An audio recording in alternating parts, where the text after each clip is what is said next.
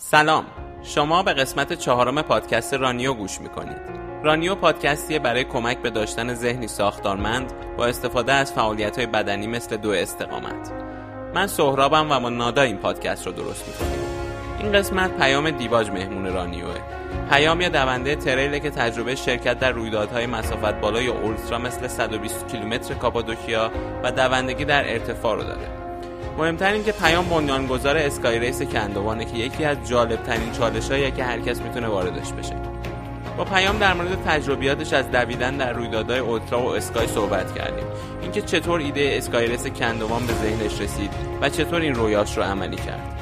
همینطور در مورد شرکت در همچین چالش به عنوان سبکی از سفر که شاید خیلی متفاوت تر و بکرتر از انواع سفرهایی که تجربه کردیم حرف زدیم.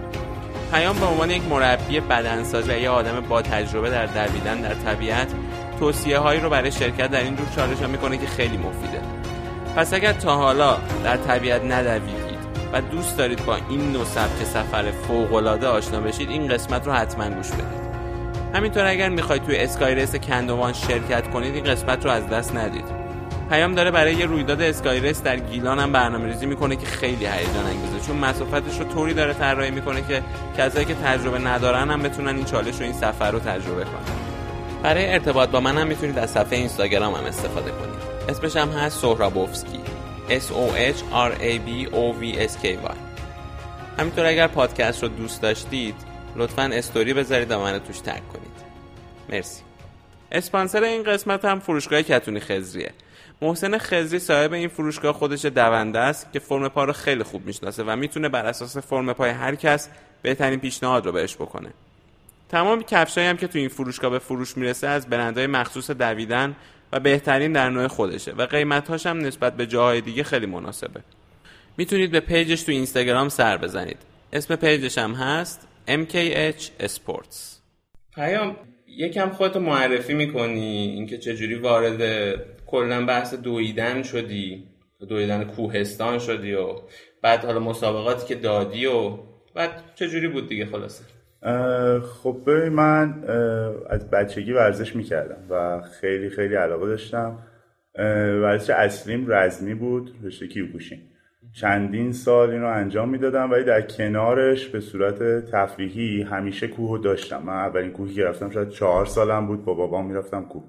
می‌رفتیم کلکچال یا اولین قله ای که تونستم برم قله ورجین بود توی لواسون. خیلی قله بلندی نیست یه خود شیبش زیاده ولی خیلی بلند نیست. از اون سن علاقه داشتم. دوست داشتم که همش کوه برم. یعنی وقتایی که آزاد بودم حالا تو طول هفته می‌رفتم باشگاه تمرین رزمی و خیلی هم حرفه‌ای آره تو حد قهرمانی ورزش می‌کردم ولی کوه اینجوری نبود. کوه رو همیشه دوست داشتم می‌رفتم. همیشه هم دوست داشتم کوه تند برم. یعنی تند رفتنه اون چالش time زدن توی کوه برام مهم بود. اون سیستم آهسته پیوسته رو اصلا رعایت نمی‌کردم از اول. یعنی هر قله رو می‌رفتم سعی می‌کردم که دفعه بعد تندتر برم. یا حتی برگشتش رو سریع بیام. time می‌گرفتم. خونم هم لواسون بود. اون اطراف خب پر کوه از اون ور دشت هویج و قلای پرسون ریزون آتشکوه ساکا اینا قلایی بود که دائما تو تعطیلی ها و وقت فراغت اینا رو می‌رفتم. هم به چشم تمرین بهش نگاه می‌کردم هم تفریح هم اینکه خب طبیعته برام جذاب بعد کم کم این داستان هی تایمه جذابتر شد هی شروع کردیم تایم بهتر زدن هی تمرین بیشتر کردن. تا جایی که دیگه کم کم دیگه از رزمی جورایی خدافزی کردم از مسابقه دادنش.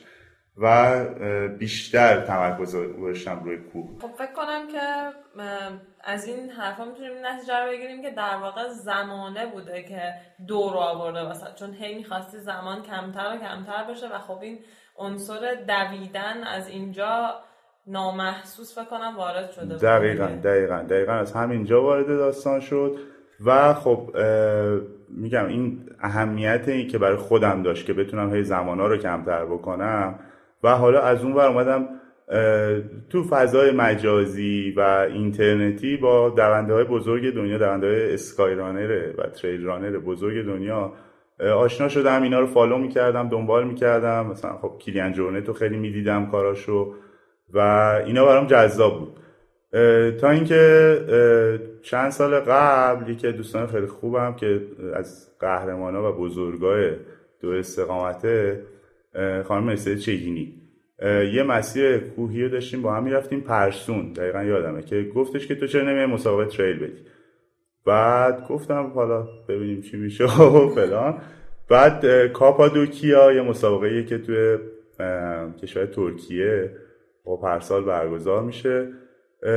پیشنهاد داد که خب ما امسال داریم چند نفر میریم کاپادوکیا مسابقه 60 کیلومتر. خب 60 هم یه عدد عجیبی بود اون موقع.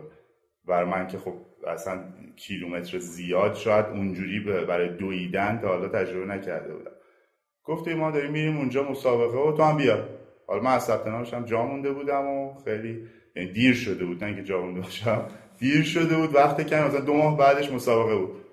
توی به خودم گفتم یه بار امتحانش کنم ببینم چجوریه این امتحان کردنه دیگه تموم شد داستان برام. یعنی دیگه وارد قضیه شدم و ادامه دار شد. دیگه شد جزی از زندگی یعنی از کاپادوکیا شروع شد مسابقه؟ اولین مسابقه تریل رانینگی که من دادم برای کاپادوکیا بعد اون یادینگ و اینا هم رفتید یادینگ دیگه توی ایالت سچوان اولیش کاپا بود اول مسابقه دادم.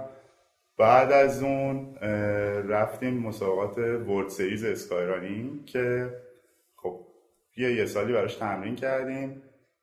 29 کیلومتر بود اگه اشتباه نکنم با 2000 و فکر کنم 400 500 متر صعود. ولی خب فرقش با مسابقه دیگه این بود که استارتش از 3000 متر شروع شد آخرین checkpoint ش رو 4800 بود و finish line ش رو 4600 خب این در واقع ارتفاع بالا مسابقه دادن و کم بوده اکسیژن یه خود سخت می‌کرد مسابقه رو. و اینکه خب اولین مسابقه ورد سریز 2016 بود. اولین مسابقه سال بود. اولین بار هم بود که توی یادینگ داشت انجام شد یادینگ هم یه جای یه روستای خیلی خیلی عجیب غریب دیدنیه. فرودگاهش بلندترین فرودگاه دنیاست که 4600 متر. یعنی کلا اونجا خب اطراف هیمالیاس و مرتفع و طبیعت عجیبی داره. تو اون مسابقه خب World Series های skyrunning برای اینکه وارد ranking بکنم ورزشکار رو سی نفر اول هر مسابقه ورود می‌کنن به ranking و یه امتیازی بهشون میده که با اون امتیاز تا آخر فصل تو ranking می‌تونن جابجا بکنن خودشون رو. خب ما به خاطر محدودیت که داریم حالا نمی‌تونیم همه سری ها رو شرکت بکنیم و بتونیم امتیاز خیلی خیلی عجیبی به دست بیاریم. ولی موفقیتی که اونجا میشه بهش گفت موفقیت به دست آوردن این بود که تو سیتا قرار گرفتن و اومدیم تو رنکینگ دنیا قرار گرفتیم. بعد از اون مسابقه آلا داغلار بود که باز همون برگزار کننده که کاپا رو برگزار می‌کنه برگزارش می‌کنه. حالا رای خود مسابقه سنگینیه. از نظر کوهستانی بودن مسافتی خیلی زیاد نیست. 47 کیلومتر بود. ولی خب 3800 متر تو این 47 کیلومتر سود داشت سه تا قله داشت و خیلی خشک و بیاب و علف. مسابقه سختی بود. اون سال از 130 تا شرکت کننده فقط 40 نفر فینیش کردن مسابقه. 90 یعنی نفر نتونستن تماش که باز حالا توی کتگوری اونجا پنجم شدم. در کل 16 هم و بعد از اون دوباره مسابقه کاپادوکیا برای بار دوم 63 کیلومتر. و بعدش دوباره سال بعدش کاپادوکیا 114 کیلومتر که خب حالا هر سال داره تغییر می‌کنه. اول 110 بود بعد شد 114 امسال شد 120 ولی تو این 114 متاسفانه یه بخشی از مسیر بود که یه خوده شیبش به سمتی بود که روی یه پا فشار زیادی می آورد و یه خود اون سالم تمرین من کم بود و اولین تجربه بالای 60 70 کیلومتر هم بود. حالا خب 60 دویده بودم مثلا طولانی زیاد دویده بودم ولی این 100 کیلومتره خوده برام هنوز یه دنیای دیگه بود. هنوز هیچ تصوری ازش نداشتم که اون وره 60 چه خبره. تا 60 رو دیده بودم نمی‌دونستم بعد از 60 قرار چه اتفاقی بیفته. واقعا یه دنیای دیگه است. یعنی هر ده کیلومتری که میری جلو یه سری اتفاق جدید بعد یه سری چیزای جدید تو بدن تو ذهنت. همینجوری تجربه می‌کنی و باشون آشنا میشی که خیلی فرق می‌کنه.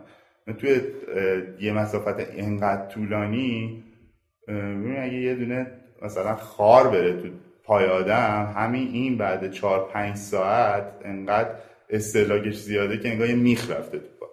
این آسیبی که من مثلا تو کیلومتر چهل شروع شد تو زانو تا مثلا کیلومتر پنجا اینا باش مشکلی نداشتم. داشتم می‌رفتم. کیلومتر پنجا و پنج دیگه کم کم شل می‌زدم و پامو مثلا می‌رسیدم به شیب وای میستادم. نگاه می‌کردم چون زانوم خم نمی‌شد. به هر حال کج کج می‌رفتم بالا ولی می‌خواستم که تمامش بکنم هر جوری که شده. اونجا یادم یک دونده بغلم رد شد گفت خب پات خرابه اوضاعش چیکار می‌کنی؟ بعد بزنی بغل. گفتم نه هر جور شده میرم. گفت خب می‌زنه به اون یکی پات کم کم. چون دو فشار می‌زنی رو اون پا و کم کم اتفاقی که میفته اینه که تو دیگه دو تا پا تو از تو مسابقه نمی‌تونی بری. گفتم نه هر جور شده میرم. رسوندم خودم رو به کیلومتر 60 که دقیقا وسط مسیره. زمان رو نگاه کردم دیدم که دیگه کارش نمیشه کرد. حالا یه دوست دیگه هم اونجا بود که با هم نشستیم که فکر کنیم که بریم. گفتیم خب درد داره پامون گرفته هر چیزی هست میریم. ولی به هر حال زمان اینجوری بود که من حساب کردم با این سرعت چون پام سرعتم به شدت گرفته بود با این سرعت فینیشر نمیشم. یعنی ممکن 25 ساعت طول بکشه 26 ساعت طول بکشه. چون پام نمیذاش که بتونم برم. دیگه اونجا کنار زدیم از مسابقه و کیلومتر 60 و فکر کنم 5 بود که کنار زدیم. بعدم پشیمون شدم. یعنی موقع که من دم خط دوباره مثلا یه دونده که تو همون ایستگاه دیده بودمش همزمان با من داشت استراحت می‌کرد وقتی دیدم که اون تموم کرده خیلی سنگین بود برام آره. آسیبه چی بود؟ دقیقا یعنی زانوت از قبل که آسیب نداشت هم از قبل آسیبی نداشت نه. توی ببین یه شیبی بود که ما باید کنار این شیب میدویدیم. شیب حالا باید شاید با صدا نشه کامل توضیحش داد. ولی فشار رو مینداخت دقیقا روی پای راستت. چون شیب از مایل, مایل بود. فشار رو مینداخت مثلا یه ده کیلومتر اینطوری بود تو مسیر. و بعد اونجا رو باید یه فکری به حالش می‌کردیم ما که حالا من سال بعد که دوباره همین مسابقه رفتم اونجا که رسیدم اصلا ذهنم آماده بود براش. یعنی می‌دونستم که خب اینجا همون جایی که سال قبل آسیب دیدی خب سال بعد بیشتر هم تمرین داشتم. این هم دلیل بود. ولی اونجا دیگه سرعت کم کم فشار رو کمتر کردم. که اونو رد کنم اونو که رد کردم بعد آسیب نداشتم دیگه خیالم راحت بود که خب دیگه میریدتش حالا سال بعدش یه چالش جدید برامون داشت. میگم این تریل خوبیش اینه که هی اتفاقای جدید می‌ذاره جلو پای شما با طبیعت درگیر هیچ چیز ثابتی نداره. ما رسیدیم کیلومتر هفتاد و پنج. یه قسمتی داره که یه خاک ماسهیه تو اون مسیر. حدود مثلا 7 کیلومتر اینجوریه. اونجا که رسیدیم بارون گرفته بود. کسایی که قبل بارون رد شده بودن خوب رد کرده ما که یه ذره مثلا شاید با اختلاف نیم ساعت یه ساعت دیرتر رسیدیم و خوردیم به بارون اونجا یه گلی شده بود که مثلا سه کیلومترش یک ساعت طول کشید. و تا این حد بود که کفش رو از پا در می آورد گره و مثلا رسیدیم کیلومتر 80 یه checkpoint ی بود. یه اتفاق خیلی خیلی بد اونجا افتاد که ذهنی خیلی اذیت کننده بود. از مسئول checkpoint پرسیدیم که خب این وضعیت تا کجا هست؟ گفت 40 کیلومتری که مونده همش اینجوریه. که یه ذره اگه سست می‌شدیم اونجا باز بعد می‌زدیم بغل چون واقعا نمی‌شد چهل کیلومتر تو اون وضعیت رفت.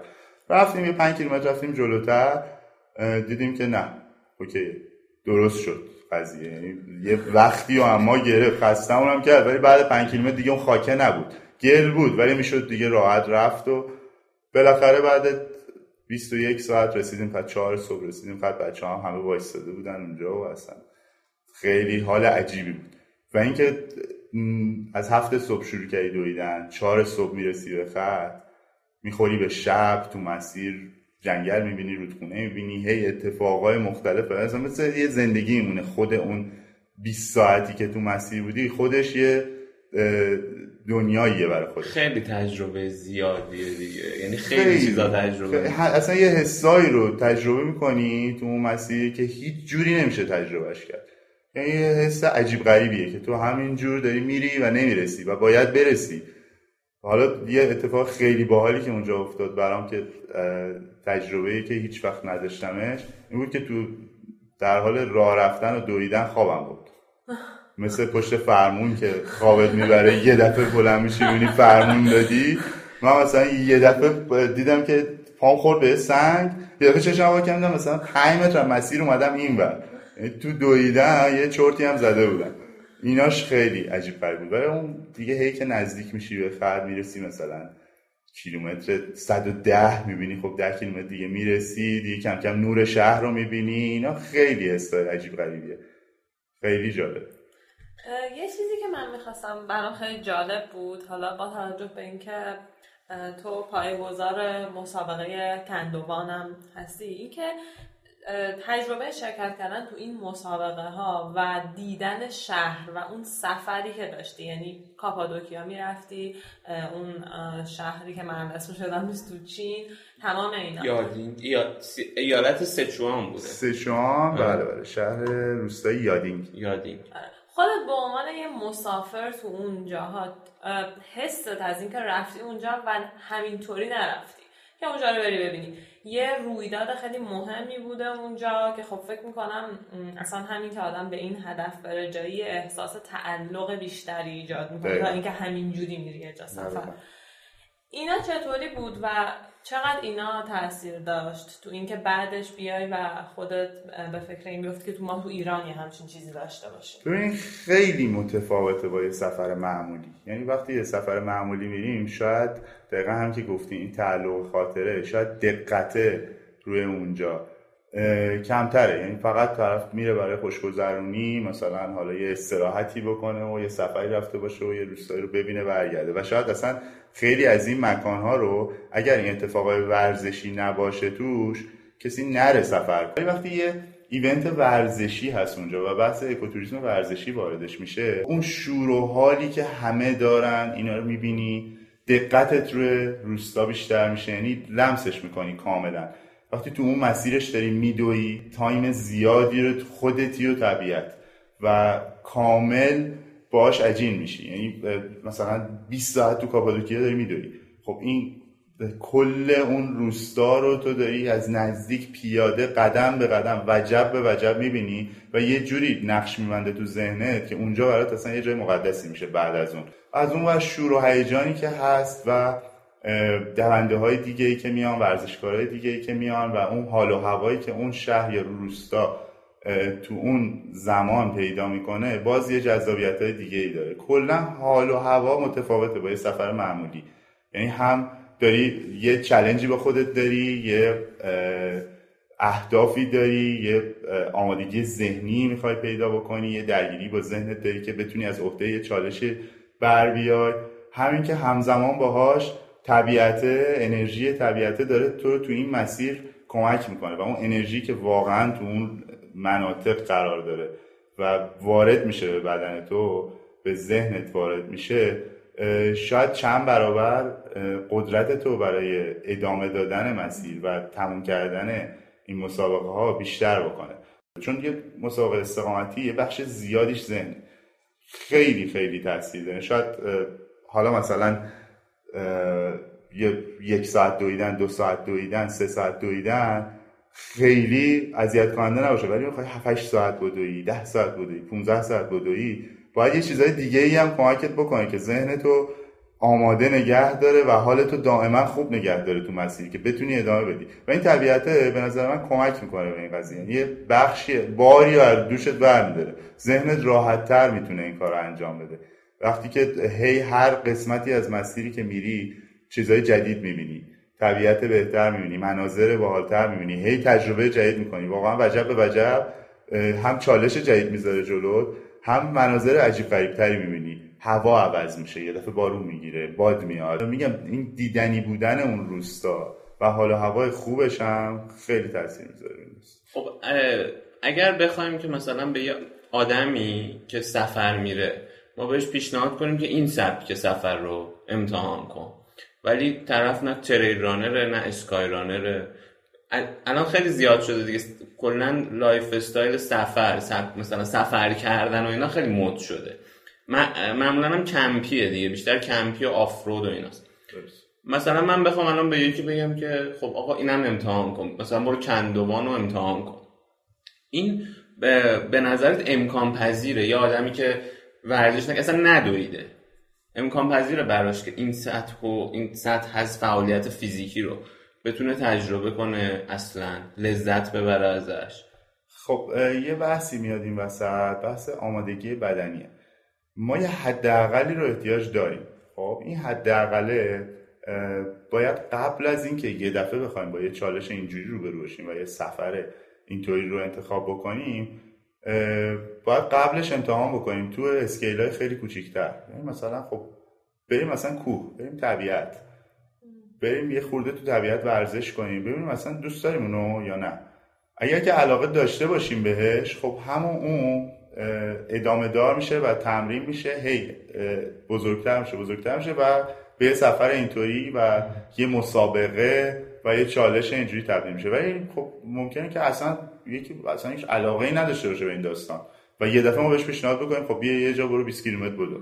بدتر زده میشه به نظرم. چون فشار بدنیش هم به هر حال زیاده. کم کم وارد بشه و اون در واقع فعالیت شدید بدنی اونم براش جذابیت ایجاد بکنه مقاومتی که ذهنش داره می‌کنه همه این چالش ها رو لمس بکنه. بهش علاقه مند بشه قطعا این اتفاق میفته و می‌تونیم بهشون پیشنهاد این قضیه رو بکنیم. الان این چیزهایی که ما داریم الان مثلا میریم دشتای دور تهران کم کم یه شور برای خود من. چون من حالا شاید background ورزشیم خیلی مثلا کمتر بوده به نسبت بچه هایی که می‌بینم الان تو این گروه های دو هستن. اینا برای من خودشون همین تجربه رو داشت که هم یعنی من از شهر خودم شروع کنم شناختن بیشتر شهر خودم در کنار اینکه دارم فعالیت بدنیمو تشدید می‌کنم. این بیاد حالا هی بیشتر شه. خب من حالا شهرهای دیگرم می‌خوام بشناسم که ممکنه اونا توانایی بدنی بیشتری هم بخواد دویدن توشون حالا تو فضاشون. مثلا وقتی ما درباره یه جایی مثل کندوان حرف که خب جای سرسخت تریه به نسبت. مثلا دشت اطراف تهران. ترسناکه یه مقدار کلا دیگه. اینکه فکر کنی الان کو برم بودو و سی کیلومتر برم بودو آره اینو باید خب تو برنامه کوچیکتر آره. کم کم تجربه بکنن آره. یه فعالیت بدنی کوتاه. ولی خب اصلش اینه که اون چالش هم واردش بشن و تجربه بکنن. تو ما اون حداقل رو می‌خوایم. یعنی اول باید اون حداقل ایجاد بشه. خب ببینید بیشتر جمعیتی که توی مسابقه این چنینی شرکت می‌کنه جمعیتی که برای سکو و برای قهرمانی نمیاد. برای چالش خودش میاد حتی بیشتر. چالش این که تموم بکنه مسابقه رو. چالش این که بتونه تایم بهتری از دفعه قبلش بزنه و یه تجربه خوب بکنه. این تفاوتشه با رشته های شاید ورزشی دیگه که ما بخش همگانی بودن این ورزش رو خیلی خیلی زیاد داریم. و این به نظرم یه point مثبته براش. یعنی هر طیفی می‌تونن بیان شرکت کنن حالا اصلا مهم نیستش که تو چه time ی باشه. یعنی حالا یه time ی که داره هر مسابقه یه time limit ی داره ولی اینکه اون با خودش داره رقابت می‌کنه کاری به بقیه نداره. دقیقا دقیقا. ولی حالا ورود به این میشه همون دو حالت. یا اینکه یه کسیه که آمادگی بدنی داره و تجربه حالا کوه پیمایی کوه نوردی و یه کار استقامتی رو داره و وارد این میشه یه تفاوتی احساس می‌کنه اون چالشه براش جذاب میشه و خب میشه بخشی از شیوه زندگیش. یه حالت دیگهش اینه که نه کم کم میاد اینو آروم آروم وارد شیوه زندگیش می‌کنه و بعد از اینکه یه ایونت اینطوری رو شرکت کرد و وارد این چالش شد اینو تقویتش می‌کنه. آمادگی بدنیه اصلا یه چیزیه که تقریبا برای یعنی اون حداقلیه که میگین اون سبک زندگی سالمی که هر کسی بخواد داشته باشه تقریبا باید اون حداقل رو رعایت بکنه یعنی یه چیز عجیب غریب ماورایی نیستش. برای هر کسی لازمه دیگه. حالا اون خواب غذا هر چیزی که از یه سری ورزش دقیقا این اصلا یه جور هدفه. یعنی این مسابقات بیان تأثیری رو بذارن روی جامعه. افرادی که شرکت می‌کنن حال خوبشون تأثیری رو اطرافیان خودشون می‌ذاره و باعث گسترشش میشه از این راه که خب طرف وقتی حال خوب دوستش رو می‌بینه که یه همچین کاری رو کرده دیگه بعد از اون به که مثلا بیاد یه سفری رو با ماشین بره و هیچ ورزشی توش نباشه اینو میاد متفاوتش می‌کنه. دوست داره که ببینه خب این چی بوده که حال این آدم انقدر خوب شده انقدر تغییر کرده زندگیش هر روز داره میره میدوه تمرین می‌کنه واسه یه هدفی. این باعث میشه که روی اطرافیان هر کدوم از کسایی که یه بار اینو تجربه می‌کنن تاثیر می‌ذاره و کم کم حال جامعه رو بهتر می‌کنه. اون سفر معمولی لذت بخش ممکن نباشه برای خیلی از آدمایی که این قضیه رو تجربه کردن. هر جا می‌خواد بره میگرده ببینه خب اون تو اون کشور الان مسابقه هم هست که الان من دارم میرم اونجا یه مسابقه هم بدم. آره منم دقیقا همینجوری شدم. یعنی اصلا مسابقه نباشه به نظر ملکی آره. خب داریم میریم اونجا ورزششی کوهشی طبیعتشی اینا هم باید باشه. این اتفاقه که بیفته اون چیزیه که ما دوست داریم و دنبالشیم برگردیم دوباره اون کندوان که ایدهش از کجا اومد؟ بتونه یه الهامی از کاپادوکیا باشه پشتش انگار ولی حالا خودت بگو که چجوری بود. آره ببین دقیقا از باید برگردم به اونجایی که من وارد داستان شدم و وارد این رشته شدم و خودم تجربه کردم و اون حال خوبی که پیدا کردم. خب اولین مسابقه که بود همون کاپادوکیا بود که من رفتم. دقیقا بعد از تموم شدن مسابقه این حس بر به وجود اومد که چرا ما خودمون یه همچین چیزی تو کشورمون نداریم. و باید داشته باشیم الهامی هم که حالا گرفته شدی بود که از نظر جغرافیایی شاید شبیه هن کاپادوکیا و کندوان. یعنی کندوان کاپای ایرانیه. حتی باید بگیم که کاپا کندوان ترکیه. این یه خوده چون کندوان قدمتش و اینا یه خوده متفاوته و روستای تنها روستای صخره‌ای ایرانه که توش دارن زندگی می‌کنن. کاپادوکیا شاید خیلی بزرگتر باشه. وسعتش خیلی بیشتره. ولی روستای صخره نیست که توش زندگی بکنن. اومدن تبدیلش کردن حالا به اطراف اون صخره ها و هتل زدن حالا قار هتل. بله بله. ولی هنوز اهالی اونجا توی اون خونه صخره زندگی نمی‌کنن. این تفاوت رو داره. اونجا این فکر برای من در واقع این یه رویا بود. شاید حالا مثلا توی اینستاگرام و زیر پستای کندوان گفتم که کندوان یه رویا بود که به حقیقت پیوست واقعا یه رویا. دقیقا.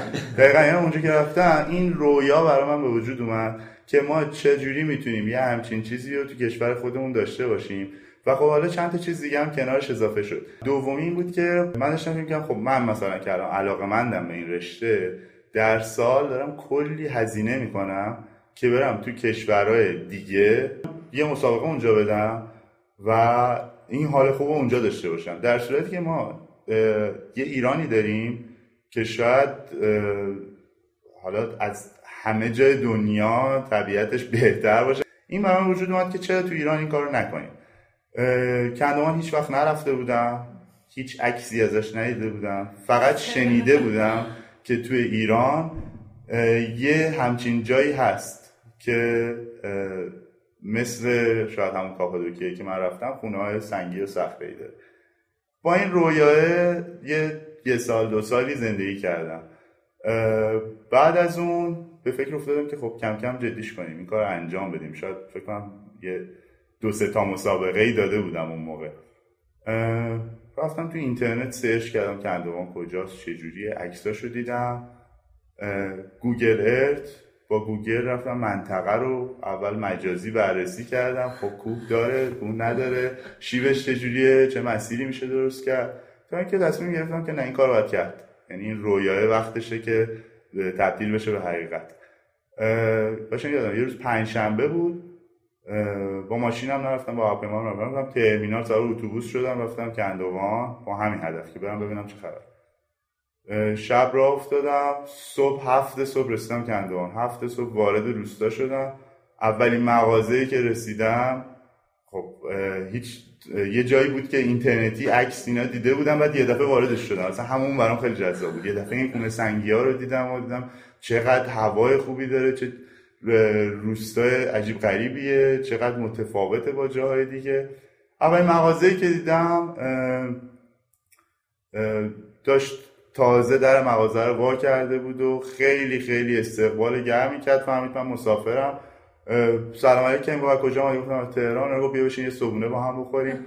نشستیم یه نون و پنیر و گردو و اصل خب اصل کندوانم خیلی اصل بی‌نظیریه.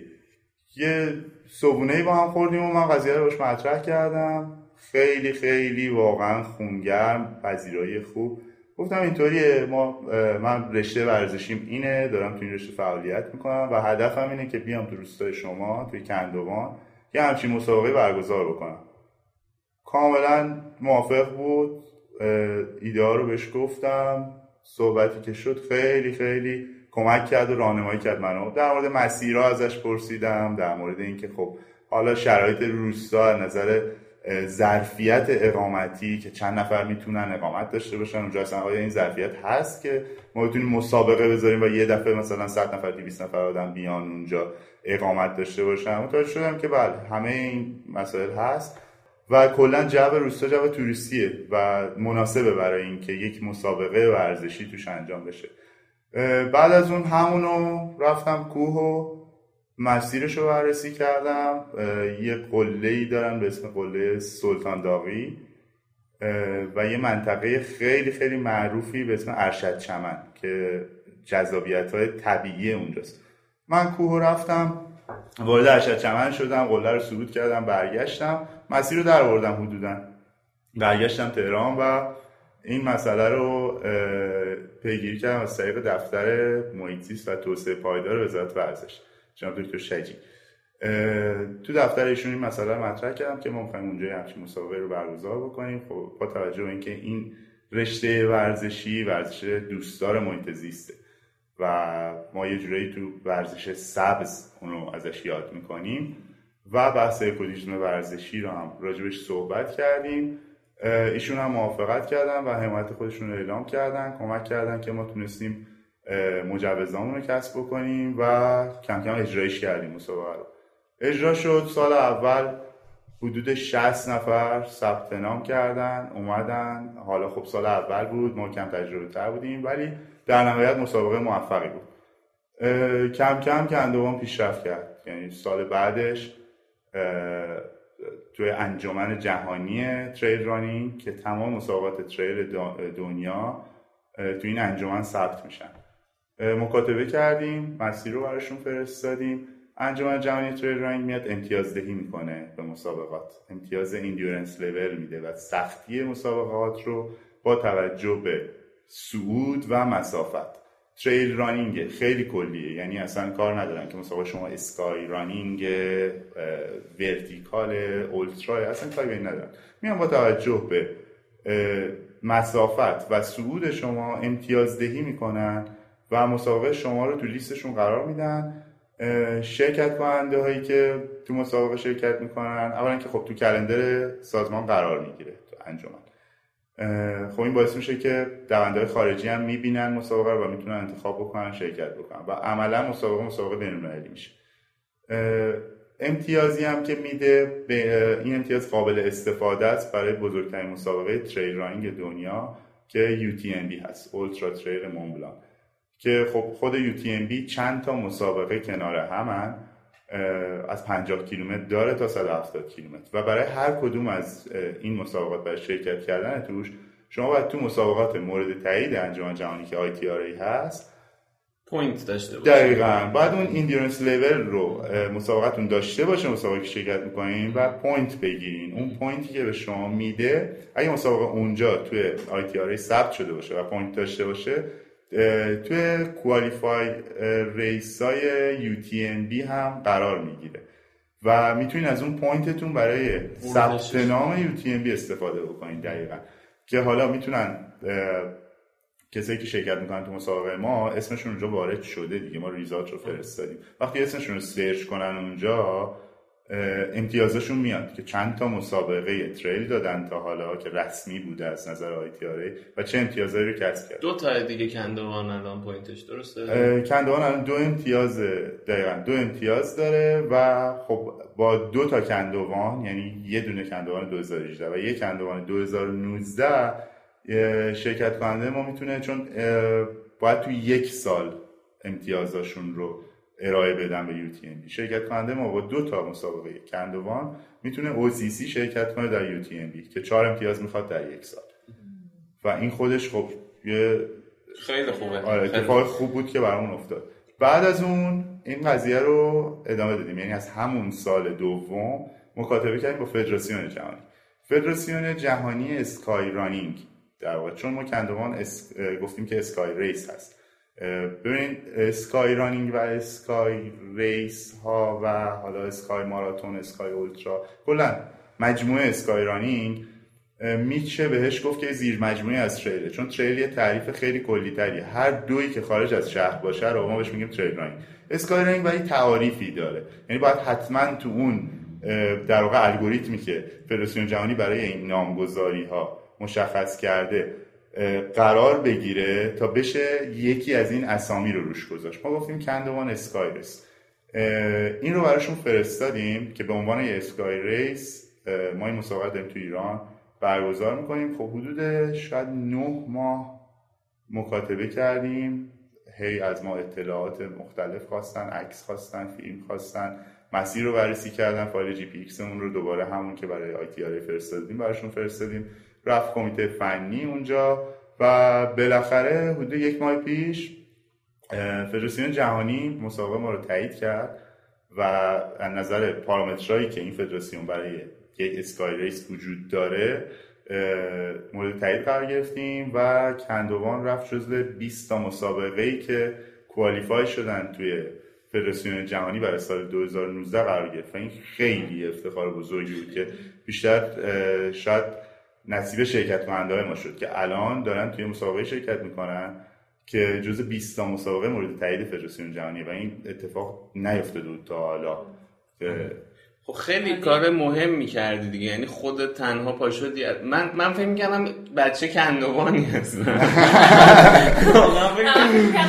نه این که این جمله که من خیلی جاها پست کردم که کندوان یک رویا بود که به حقیقت پیوست. واقعا یک رویا بود که به حقیقت پیوست. یعنی این یه چیز کاملا واقعی. این جمله خب خیلی خیلی مهمه. این این همه عملی که انجام دادی به تنهایی و اینا واقعا نه واقعا به تنهایی نبوده. یعنی نه اولش میگم که مثلا من تنها نبودم. من فقط شاید یه عاملی بودم حالا بگم مثلا یه وسیله ای بودم و خود شاید جمله کلیشه ایه من فقط یه عاملی بودم واقعا که این داستان رو هدایت کردم به این سمت. و اینه نه واقعا خب تمام شرکت کننده های ما تمام عزیزانی که کمک کردن تو برگزاری که واقعا زحمت کشیدن به صورت داوطلب خیلی خیلی اذیت شدن. خیلی آدما زحمت کشیدن و شبانه روز کار کردن اینکه این مسابقه اینجا برسه. واقعا کار همشونه نه کار من. آره ولی یکی باید چراغ اول روشن من فقط هدایتش کردم دقیقا.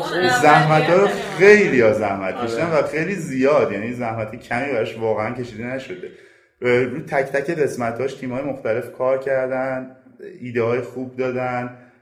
حالا مثلا از شاید کوچکترین قسمتاش براش واقعا فکر شده یعنی از ریزترین قسمت های مسابقه تا قسمت های بالاش هیچ کدوم علکی نبوده. همش رو یه سری آدم براش زحمت کشیدن که اون شده.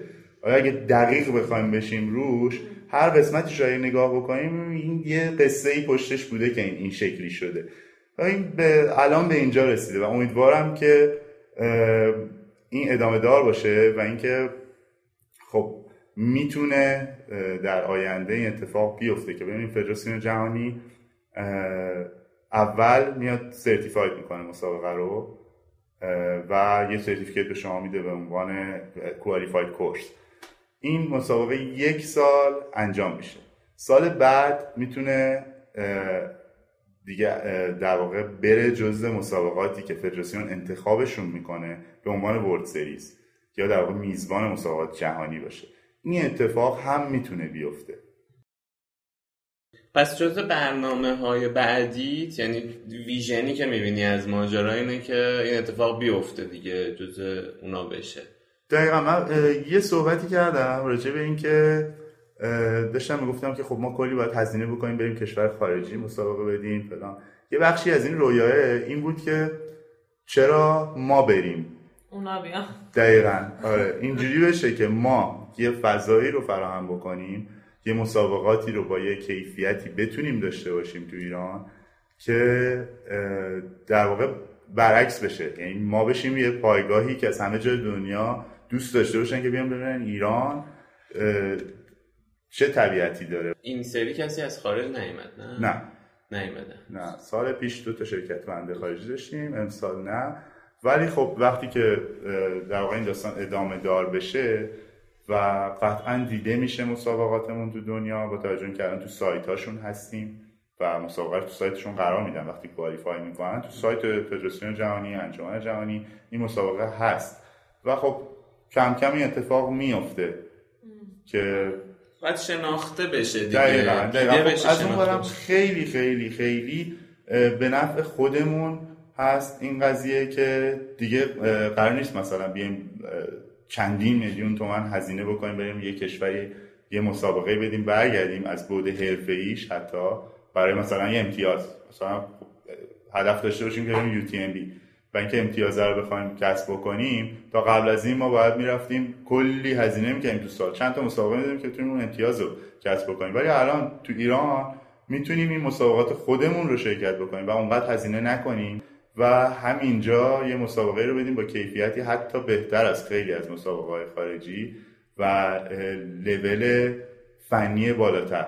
چون ببینیم سال گذشته خب به غیر از اون امتیاز endurance level ی که مسابقات می‌گیرن تو ITRA شرکت کننده ها یک score می‌گیرن که با اون score شون وارد ranking بین المللی این سازمان میشن که از یک هست تا هزار. هزار. 900 خورده. یه تا هزار من ندیدم کسی بگیره همون آره. بیشترین امتیاز الان 900 آره. خب ما مثلا سال گذشته نفر اولمون score ش 800 بود. خب با این score 800 اه، اگر شرکت کننده ما می‌رفت. و حالا مثال زدیم. همون کاپادوکیا رو قسمت سی کیلومترش رو شرکت می‌کرد و اول می‌شد امتیازش از این 800 کمتر می‌شد. و الان تو کشور خودش تونسته تو با اون score ی که می‌گیره توی رنکینگش بالاتر بیاد. از کسی که توی مسابقه که چندین سال سابقه داره و توی کشور اطراف داره انجام میشه بالاتر قرار بگیره. خب اینا همه موفقیت هایی بوده که داشته خب الان کسی که بخواد شرکت کنه یعنی الان 350 نفر شرکت کننده داریم امسال دیگه. 313 نفر دقیقا. 313 دقیقاً. ظرفیتش 350 بود. نه نه ظرفیت 300 بود. آها، 300 بود. بله بله. ما یه تعدادی داشتیم ثبت نامی داشتیم که اینا رو به صورت جایزه بونه ثبت نام دادیم به دوستان. و قبل از مسابقه چندی ما قبل چالش های مختلفی که برگزار آره شد. درکه که برگزار شد دقیقاً. که ما. دقیقا. اینا رو ما جایزه بهشون می‌دادیم. ثبت نام کندوان جایزه می‌دادیم. و اون 13 تا خارج از ظرفیت اه، 300 نفرمون بود. 13 نفر. در واقع جایزه گرفتن کندوان رو. 300 نفر هم ظرفیت ثبت نام بود. که تکمیل شد. یک ماه پیش تکمیل خب الان چند؟ فکر می‌کنم هفته دیگه شروع میشه. نه مسابقه آره، هفته دیگه پنجشنبه. اه، چا- از چهارشنبه ما شروع می‌کنیم کار رو. از چهارشنبه دوازده ظهر شروع می‌کنیم در واقع مراحل چکینگ کردن شرکت کننده ها و شماره ها رو بیگ نامبر ها رو میدیم به شرکت کننده هامون تا ساعت هفت شب. بعد از اون یه نیم ساعت بریک داریم. بعد از نیم ساعت یه جلسه توجیهی داریم که جلسه توجیهی رو حتما حتما باید شرکت کننده شرکت بکنن. چون راجع مسیر صحبت می‌کنیم راجع به قوانین باز صحبت می‌کنیم. شاید یه سری مسائل حالا من پیشنهادم بوده که همه قوانین رو کامل روش اشراف داشته باشن و سایت رو کامل مطالعه کرده باشن ولی به هر حال اگر چیزی رو کسی جا انداخته باشه تو ذهنش نمونده باشه اونجا دوباره مرور می‌کنیم با هم. اگر تغییراتی ایجاد شده باشه چون تا لحظه آخر ممکنه حالا از نظر آب و هوایی یا نظر مسیر از نظر ساعت حتی استارت اینا چیزایی که امکان تغییر توش. هست دقیقا. حتی تغییر مسیر. چون این عرفیه که تو همه مسابقات تریل چون تو طبیعت انجام میشه همه جای دنیا هست که یه دفعه ممکنه که خب یه مسئله پیش بیاد تو مسیر و مسیر تغییر کنه.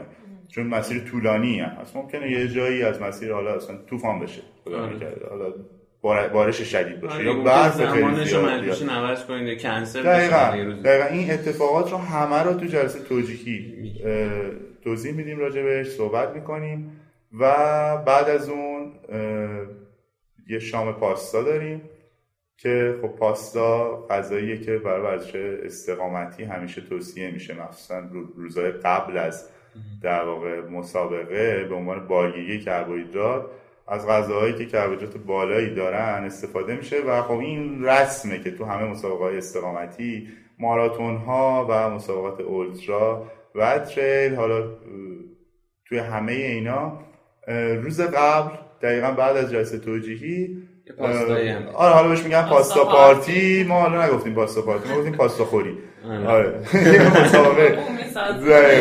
یه در واقع مراسم این چینی هم هست که شرکت کننده دیگه خب. می‌تونن بعدش استراحت کنن و صبح بیان راحت مسابقه بعد این شرکت کننده ها حالا الان که یه هفته وقت دارن به نظر چی کار بکنن بهتره کلا تو این یه هفته؟ بعد شرکت کننده سال بعد چجوری به نظرت برنامه تمرینی براش چقدر زمان لازم دارن خودشون آماده کنن؟ یکم در مورد این میشه من خودم چون می‌خوام سال بعد حتما شرکت کنم. امتحان کردم سال بعد checkpoint ها خواهم بود ان خب افتخار. ببینین بستگی داره. بستگی داره به اینکه هدفشون چی باشه. ولی خب پیشنهاد من اینه کسی که می‌خواد شرکت بکنه باید این جزوی از زندگیش باشه باید جزوی از شیوه زندگیش باشه. یعنی از همین الان شروع کنید تمرین کردن. نه اینکه فقط برنامه‌ریزی کنید که خب سال بعد تیر ماه گندوانه یه ماه قبل شروع کنید تمرین. نه این اشتباه. این باید جزوی از زندگیشون باشه و شروع بکنن دائم این تمرین رو داشته باشن. و اصلا حالا میشه گفت بشه که تمرین بهش نگاه نکنن. یه بخشی از زندگیشون باشه کوه برن بدون و خودشون رو آماده نگه دارن. اگر که برنامه حرفه‌ای برای مسابقه داشتن معمولا سه ماه قبل باید برنامه‌ریزی کنن براش و فقط برای اون مسابقه تمرین بکنن. ولی بدون اینکه تمرینشون قطع شده باشه. یه برنامه دوازده هفته ای بذارن و فقط برای اون مسابقه قبلش تمرین بکنن و خودشون رو آماده تر بکنن و سازگار بکنن با اون مسابقه. اونایی هم که امسال دارن که امسال که دیگه الان تمرینشون باید تموم شده باشه الان باید تو ریکاوری باشن و بارگیری و در دوره تیپرینگشون از نظر بارگیری یعنی مثلا هی بشینن پاستا بخورن کربوهیدرات نه حالا. اینطوری انقدر آره ولی دیگه الان عملا باید تمرینات سنگینشون و حجم زیادشون تموم شده باشه و حجم تمرینشون کم شده باشه و توی دوره تیپرشون باشن. تیپر یعنی چی؟ ببین تیپر اون قسمتی از در واقع سیکل تمرینیه که حجم تمرین کم میشه به شدت چون داریم به مسابقه نزدیک میشیم. حجم تمرین کم میشه و تمرینات حالا یه شدتی خیلی باید بحث و تخصصش بکنم که بخوام کامل بازش بکنم. ولی خیلی کلی بخوام بگم اینه که حجم تمرین کم میشه شدتش زیاد میشه و در واقع بعدا میره برای بارگیری و آماده شدن و ریکاور شدن برای مسابقه اصلی. ذهنشون رو چیکار کنن؟ این مدتی که احتمالا استرس و استراب من که نیستم به جای شرکت کننده نه استرس نه. به محض اینکه وارد مسیر بشن طبیعت خودش ذهنشون رو درست یعنی اون مسیر خودش اون قسمت ذهنی رو حل می‌کنه. اصلا مشکلی نداره. خب چون که بدنسازی کار می‌کنی یعنی مربی بدنسازی اکسیژن هستی خودت. من خیلی دوست داشتم بدونم که چه مثلا تمرینایی به نظرت خوبه برای کسی که حالا علاقه من میشه به کوهستان رفتن یا طبیعت رفتن و حالا با سرعت زیاد و حالا بهش بگیم تری رانینگ و اسکای رانینگ و اینا به نظرت اصلا لازمه که بدنسازی بکنه؟ و اگر آره چه جور بدنسازی؟ چون الان بدنسازی مدل مختلف داریم powerlifting داریم CrossFit داریم بدنسازی body classic داریم همه اینا هستش دیگه. خودت کدومو دوست داشتی امتحان کردی و پیشنهاد می‌کنی؟ این دقیقا نکته خوبی رو گفتی. داستانی که من بدنسازی نیست بشم یعنی مربی بدنسازی نیستم. بدنسازی شاید تو لغت بره به سمت بادی بیلدینگ و رشته که مربوط به بدنسازی میشن واقعا. نه ما بدنساز هستیم. بدنساز در واقع کارش اینه که آمادگی جسمانی ورزشکار رو برای هر رشته ای متناسب با رشته خودش در واقع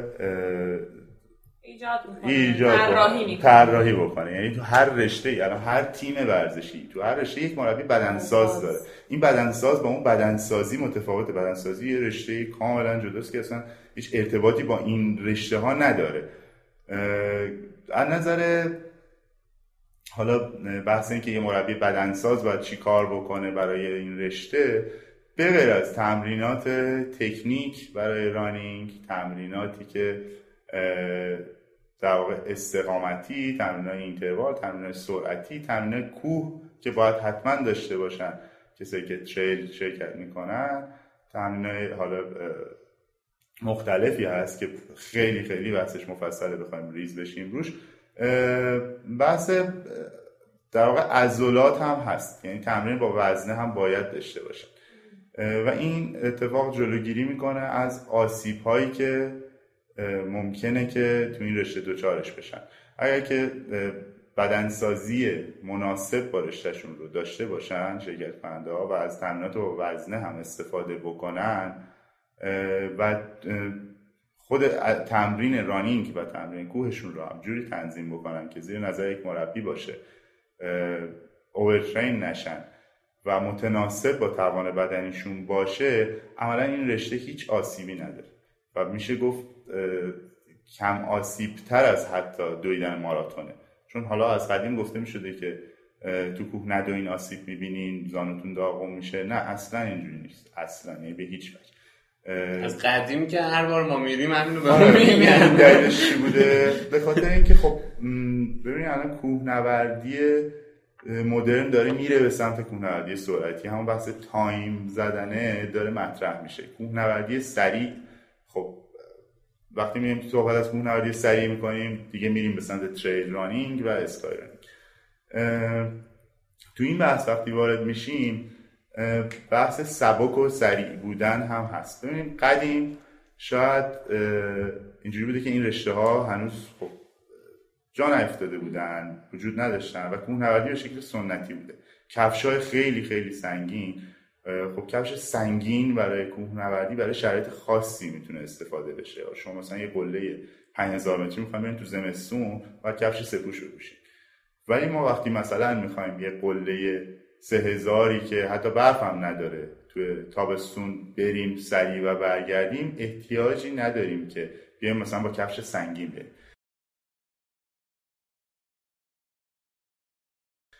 وقتی اینجوری بوده خب شما فکر کنید که با یه حوله سنگین آمادگی جسمانی که مناسبش نیست و یه کفش سنگین. ما یه قله رو صعود می‌کنیم که خیلی هم طول می‌کشه چون بارمون زیاده. یعنی اگر قراره دو ساعته بریم پنج ساعته میریم.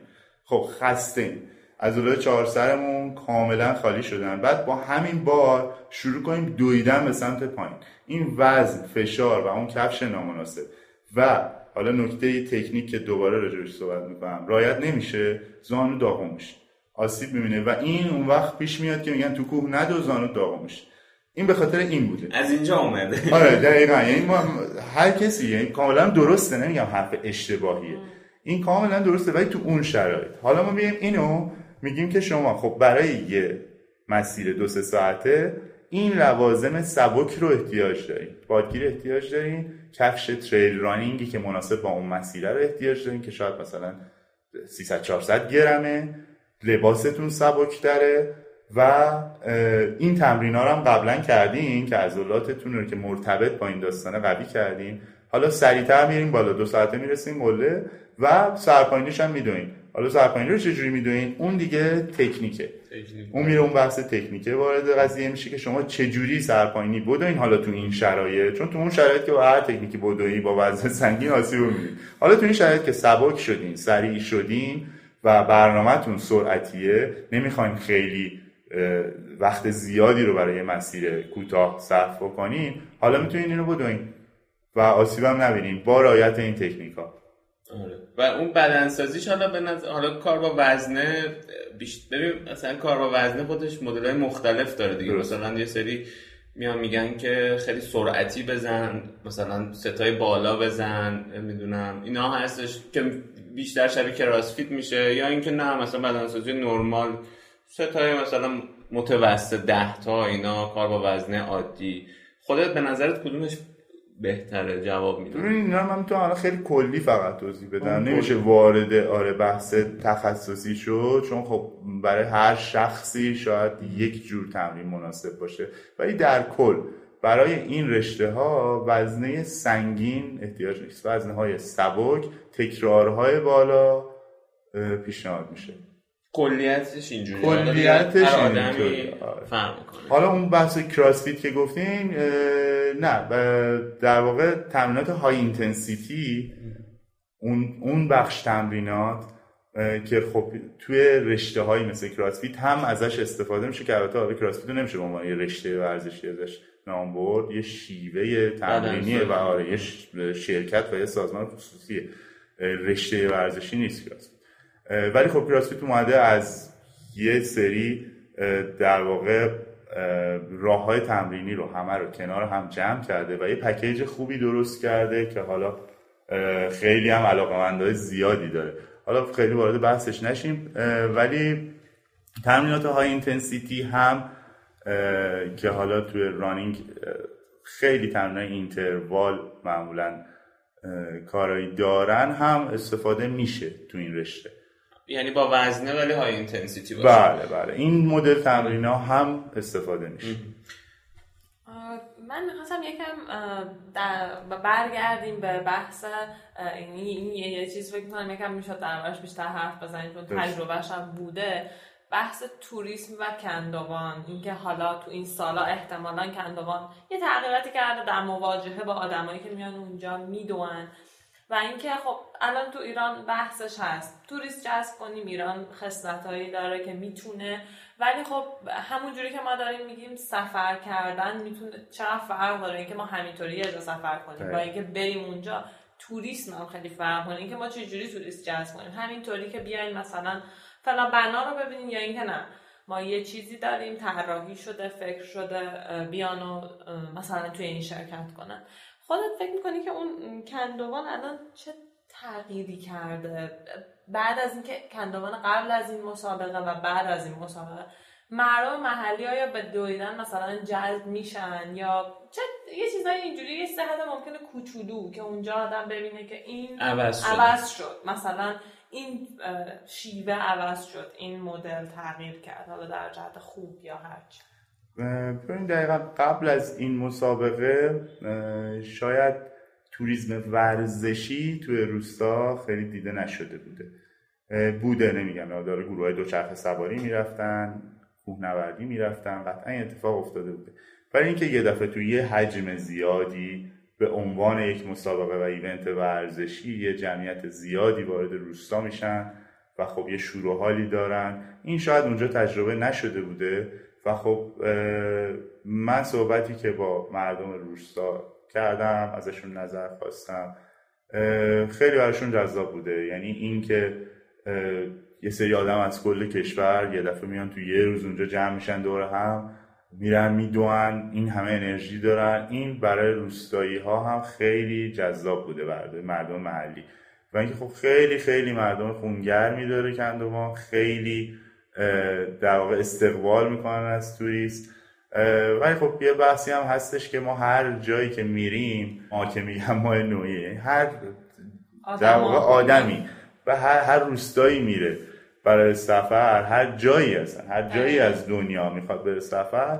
تو بحث توریسم احترام به عقاید در واقع دو طرف مطرح میشه.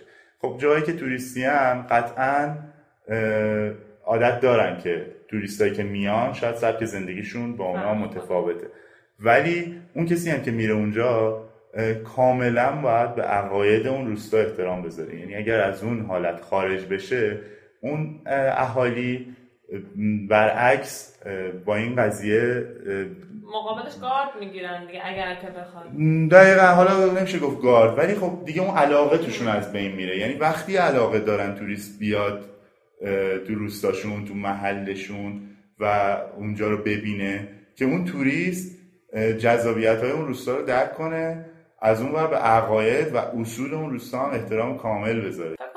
مرز باریکیه بین اینکه آدم هم خودش رو حفظ کنه اون چیزایی که اولویت خودشه و اینکه هم احترام بذاره به اون جامعه محلی که ممکنه صدها سال یه دیگه سبکی رو داره و خب اصلا درست نیست یعنی حتی الان تو توریسم پایدار و اینا میان راجبش حرف می‌زنن که. حتما اگر جایی میرید اون حساسیت ها اون نقطه هایی که ممکنه خب واقعا حس بد ایجاد کنه اینو بیاین رعایت بکنیم. خب از اون طرف هم احتمالا این هست دیگه. اونا هم بتونن یه چیزی فضایی تعریف کنن که هم خودشون حفظ آره دیگه یه رابطه دو طرفه باید باشه. تعادلی باید این وسط آره. برقرار باشه که اگر این از تعادل خارج بشه عملا نتیجه عکس میده توریست وقتی برای میزبانش جذابه که نظر ذهنی اذیت نکنه میزبان رو. یعنی رایت حقوق میزبان رو کامل بکنه. حالا حقوقش یک اولین و بزرگترین حقوق میزبان احترام به عقایدش و اصولی که اون میزبان داره باش زندگی می‌کنه و سالهای سال تو ذهنش بوده. در مورد کندوان یه چیز خیلی جالبی که گفتیم این بود که به محض اینکه بیان وارد طبیعت بشن استقلال خودش از بین میره. هفته پیش ما رفتیم کجا دویدیم؟ روستای آبنیک. بعد من اونجا داشتم برای خودم میدویدم حالا با سرعت خودم. و هی داشتم نگاه کردم گفتم وای چقدر اینجا خوشگله. واقعا از یه جوری بود که اینا من با اینکه خیلی پام درد می‌کرد شریدم پا داشتم هی منو می‌برد جلو. بعد من داشتم گفتم وای اینجا رو ببینید. بعد یکی پشتی هم من گفتش که ولش کن جلو پا تو باید الان اینجا تو ببینی. من موقع واقعا فکر کردم که آیا دویدن تو طبیعت ما باید جلو پامون رو واقعا ببینیم؟ اگه قراره که ما جلو پامون رو ببینیم دیگه ما می‌تونیم بفهمیم که من الان مثلا دارم تو کندوان میدوم این این اتفاقایی که این کنارا داره میفته مثلا اینجا یه سنگی فلان شکله اونجا یه گلی اینجوری در اومده. فکر می‌کنم مثلا همین این خیلی ذهن خودم رو مشغول کرد و اینکه شما گفتیم که مثلا تو کاپادوکیا خودتی و ذهن تو طبیعت و بعد حالا توی کندوان یکم می‌خوام درباره این اتفاقی که بین یعنی رابطه ای که بین اون کسی که داره میدوه با اون طبیعته میشه هر دوشو دید. اینا با هم منافاتی ندارن. یعنی میشه آدم هم دقت کنه جلو پاشو نگاه کنه. یکی از چالش هایی که هست توی مسیرهای trail اینه که شاید خب با مثلا دویدن توی جاده یا توی پیست فرقش اینه. شما مسیر رو پیدا کنید. و تو طبیعتین و مسیر علامت گذاری شده برای شما و علامت گذاری اینجوری نیستش که هر 5 متر یا هر 10 متری علامت باشه و باند کشی شده باشه. علامت ها فاصله هاشون با هم زیاده. و خود این باعث میشه که شما هوشیار باشین نگاه کنین اطراف و دنبال علامت بگردین. خب قطعا طبیعت اونجا رو خوب میبینینش و دیدنه فقط دیدن چشم نیست. دیدنی که با روح و جسمش وقتی آدم تو طبیعت داره ورزش می‌کنه می‌بینه اطرافش اون انرژی هوای خوب همه اینا رو کلا با تمام وجودش حس می‌کنه. درک می‌کنه. نظر چشم فقط دیدن هم با چشم دیدن هم. خب جلو پا حتما باید نگاه کرد و خیلی خیلی باید در حال یکی از تکنیک های سرپایین اینه که شما باید تا چند قدم جلوترت رو دقیقا بدونی کجاها می‌خواد پا چون سرعت داری. اگه ندونی یه دفعه تو اون سرعت تصمیم گیری باعث میشه که اصلا آدم زمین بخوره. یعنی اون دیدن خیلی مهمه.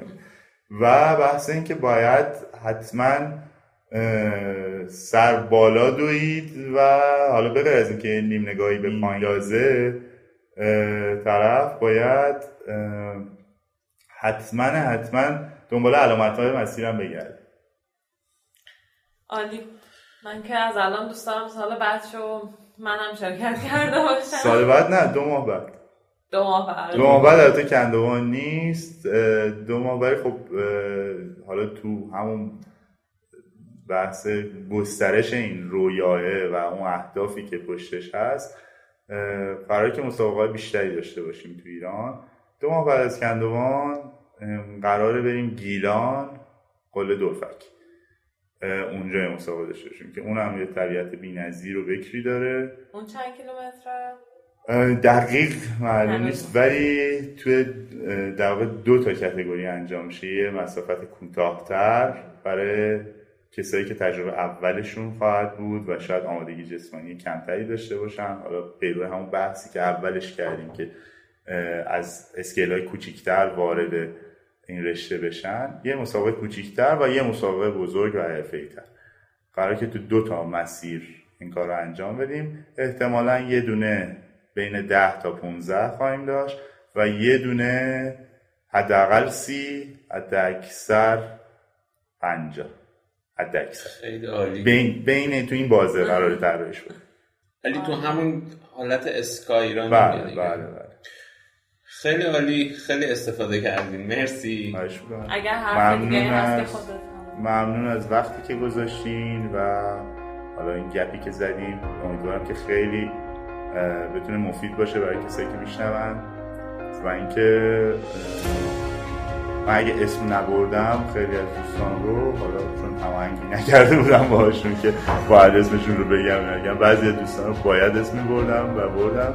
ولی خیلی از دوستان رو هم اسم نبردم چون قبلش باشون صحبت نکردم و اجازه نگرفته بودم اسم نبردم. برحال از همه ممنونم که به هر شکلی کمک کردن. حالا هم به خود من برای اینکه بتونم بدوم بتونم تریل بدوم و بتونم این رشته وارد بشم هم کمک به مسابقه کردن و اینکه بهتر برگزار بشه کاملتر بشه و این مسیر در واقع همیشه حمایت و امیدوارم که شرکت کننده لذت ببرن کیف کنن و بعدش یه تجربه خیلی خوب براشون باشه که تأثیری که می‌ذاره باعث موفقیت بزرگتر باشه و تو شیوه زندگی و تو مسیری که دارن ادامه میدن تاثیر گذار باشه خدا